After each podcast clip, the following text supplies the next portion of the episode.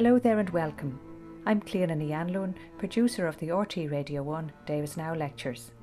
The Pleasures of Gaelic Literature was a series of Thomas Davis lectures first broadcast on RTÉ Radio in 1975.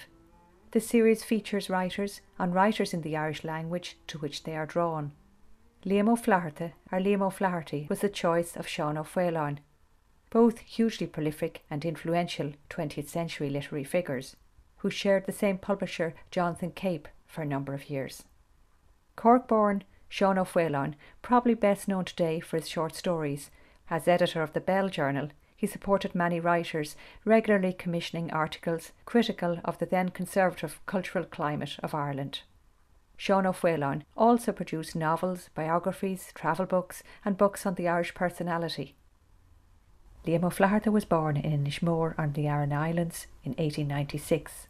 His best known novel today is probably The Informer, set shortly after the Irish Civil War, published in 1925 and with a film version made of it by director John Ford in 1935. There is short stories in Irish published together in the collection Dúil in 1940 by the pioneering publisher Sáirseal agus Dill, later published in English under the title Desire, which Sean O'Faolain speaks about here ultimately making the point that whether writing in English or in Irish, he was writing in his own language, the language of O'Flaherty. When I first met Liam O'Flaherty in the summer of 1926, he was living in a cottage in Glencree, in County Wicklow, with his wife, Margaret Barrington, and his newborn child, Pegeen. They were infinitely kind and warm and hospitable to me, a, a complete stranger who at that time hadn't published more than a few words. Whereas Liam was already a famous writer, pouring out short stories like a fountain and a novel every year. He made an enormous impression on me. The most handsome man I've ever seen. The embodiment of muscular strength and well being, bursting with energy. He reminded me of Walt Whitman's youth, large, lusty, loving, youth full of grace, force, and fascination. And to this, this impression seemed to come not so much from a human being as from some element in nature itself. A mountain cataract, a force ten gale, the gallop of a troop of wild horses with their white manes flying. And it wasn't a pose. He really did feel that way about life. He talked that way timid, respectable, disapproving bourgeois Dublin believed that he behaved in that flamboyant, rambunctious way all the time. And if he didn't actually write that way, and his novels crackle with noise and violence, I'm convinced that he must often have approached the combat of writing like a man tearing off his shirt for a bare knuckled fight or a cowboy at a rodeo leaping on the back of a bucking bronco. So that when after that delightful meeting in Glencree, I went back to his stories for a confirmation of my original impression of him as a most sensitive writer. I was doubly astonished to find that those stories were, indeed, for all their pervasive hardness and occasional wildness, shot through and through with as much elemental tenderness as if their author had been born 2,500 years ago under Sappho's evening star that brings all things that the bright dawn had scattered, the sheep and the goat and the child home to their mother. Well, that in sum is all I want to say about Liam O'Flaherty's stories. That whether in Irish or in English, not only by his own nature but by his origins, by inborn habits that are part and parcel of his cultural tradition, the only way his personal genius has been able to express itself to his satisfaction has been to concentrate on the hardest and roughest materials, not for their own sake, but to strike this elemental warmth and wonder from their cold flint. Because of his turbulent nature and his flaming imagination, these also being part of his cultural inheritance, he's had to do something else to tame his turbulence, he has needed the discipline of enclosure. And this he gets from the corral of the tightly enclosed short story. And let me remind you what a corral is.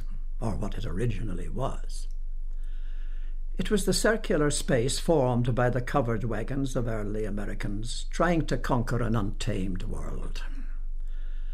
O'Flaherty's self protective corral has always been encircled in turn by hordes of green Indians letting off their guns and howling at him either to come out of his corral and fight them in their old, wild, if gallant way, or else to join them and become a good green Indian like themselves.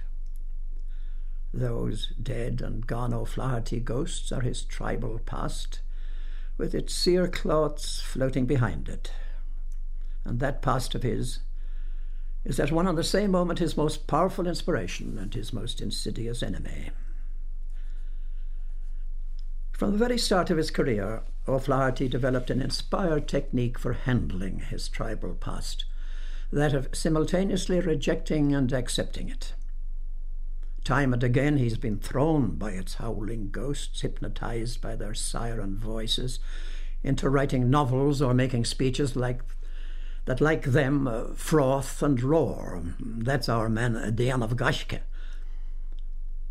He's immune to them, utterly immune, only when he ties himself to his wagon wheel for brief spells. Oh, hearing them, yes, and even as a, even stirred by them, but always subjugating them in order to achieve another one of those small, perfect, and so often tenderly felt masterpieces that echo his boyhood uh, and have delighted the world.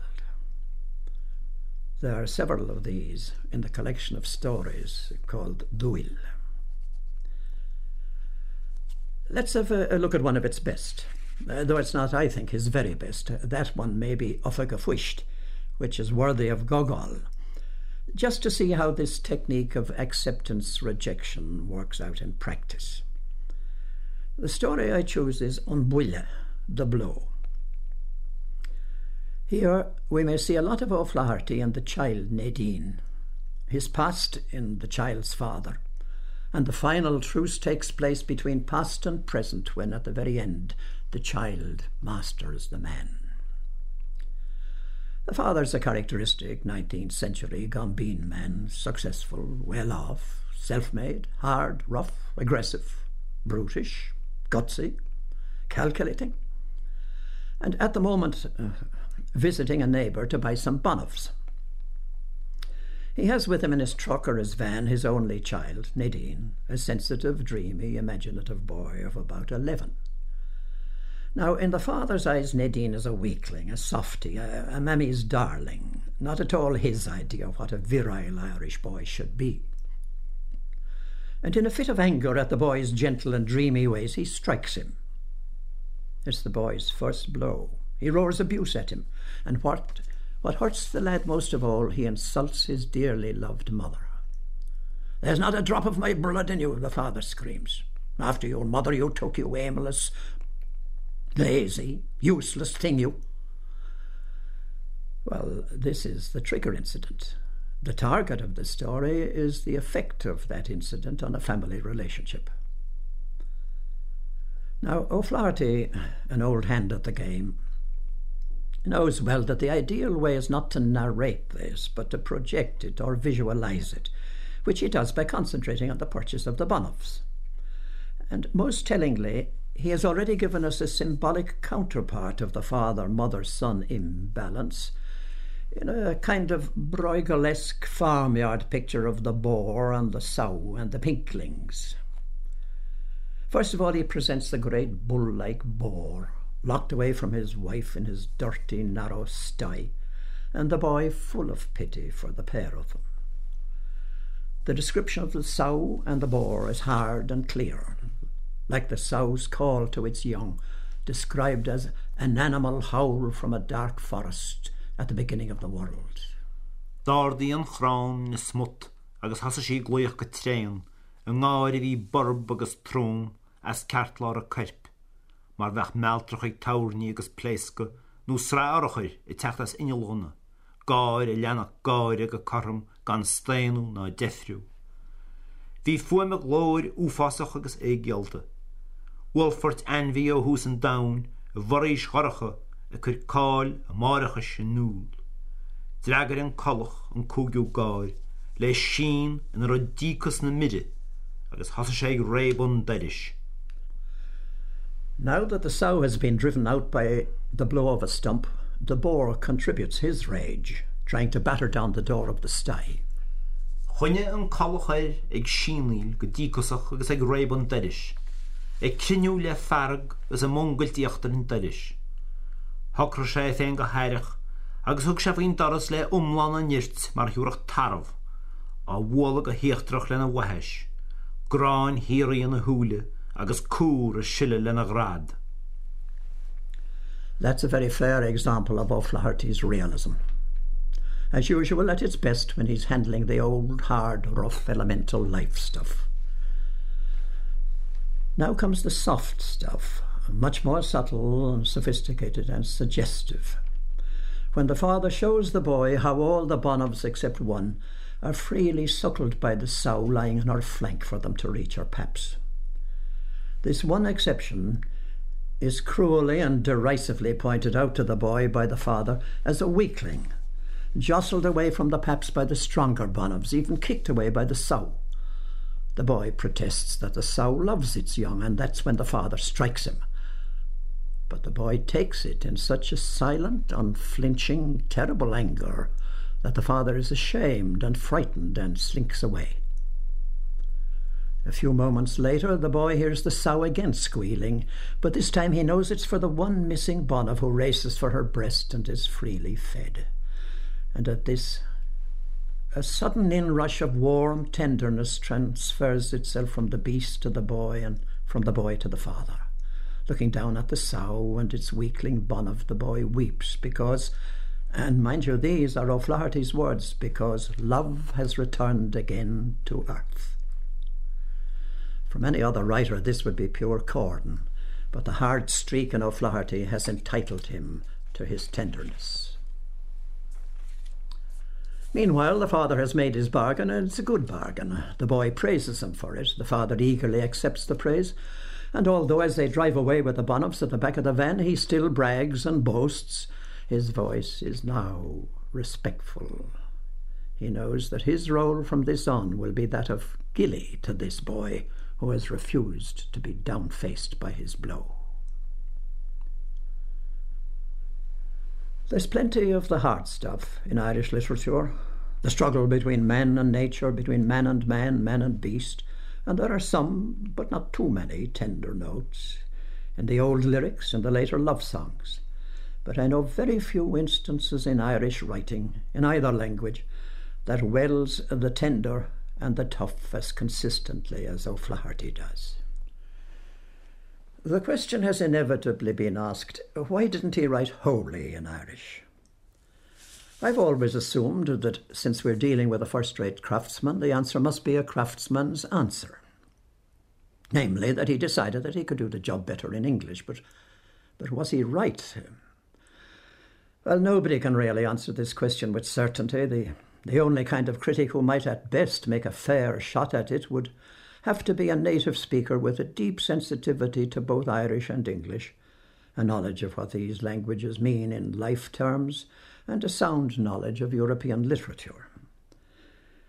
All we have time to do here is to compare a sentence or two from some story which he has written in both Irish and English.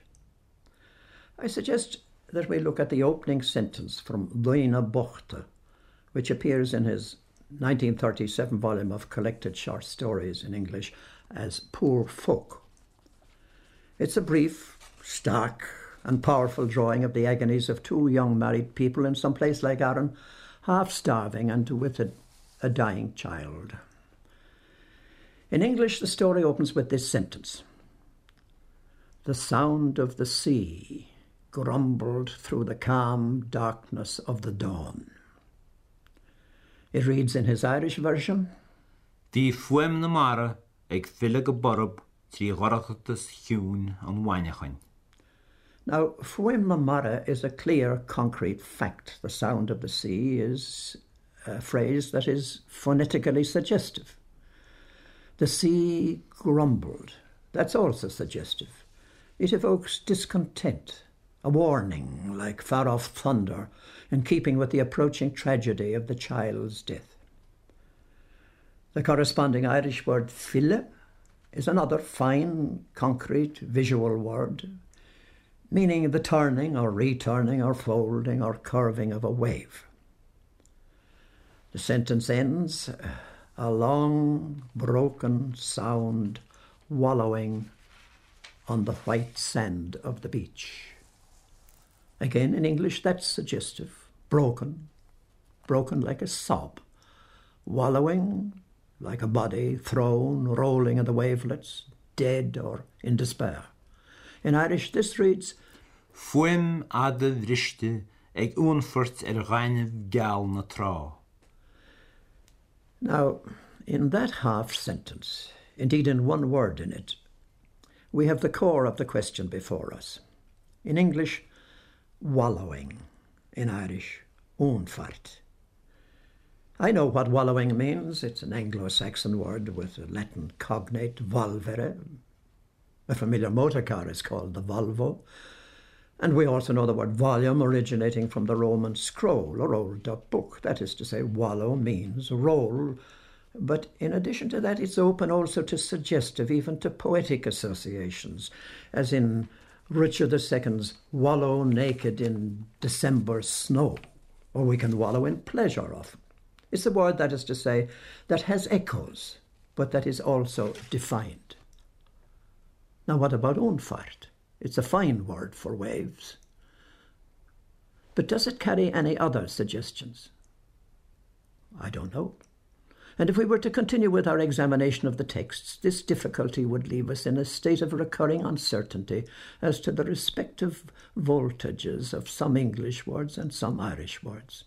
As when, three lines on, for instance, we come on the English phrase, sentence, the form of the earth slept covered in darkness. This reads in Irish, Corum na talún dúhaite faoi huan. I confess I have only three mental associations with the word corum equivalence, ease, and expanse.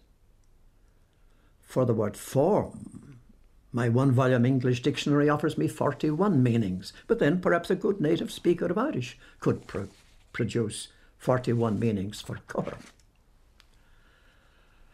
Irish, it seems to me, is a splendid vehicle for certain subjects and excellent for what I call the hard stuff.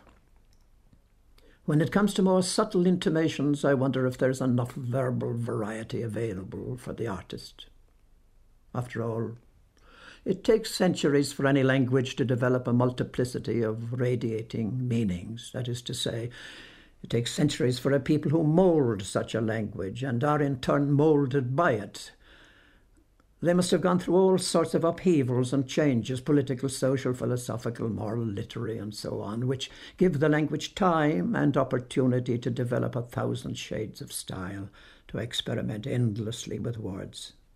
Each new experience stretching the language finer and farther. From the 15th century on, the Irish language settled down as a concrete, practical, rural language, an excellent medium for things clean and spare and functional, for things hard, simple, and eternal. O'Flaherty, being the artist he is, would have instinctively seen what he could do and how very much he could do by passing through that doorway. It gave him characters, contrast, challenge, realism. But he had this other second doorway, which offered him the wide, subtle, suggestive world of Europe. It offered him what it offered Joyce exile, silence, and cunning, and one thing more that Joyce did not mention it offered him discipline. After that, it didn't matter in what language he wrote. In fact, he wrote his, his own language. He wrote O'Flaherty. That was Sean O'Faolain and his lecture on Liam O'Flaherty from the 1975 RTÉ Radio Thomas Davis Lecture Series, The Pleasures of Gaelic Literature. The series editor was poet and critic John Jordan, who also edited a book of the lectures published by the Mercier Press. Go to the Davis Now Lectures website for more information on rte.ie forward slash Radio 1 forward slash Davis Now Lectures. And find further Davis Now lectures where you get your podcasts. From me, producer Clíona Ní Anluain, thank you for listening.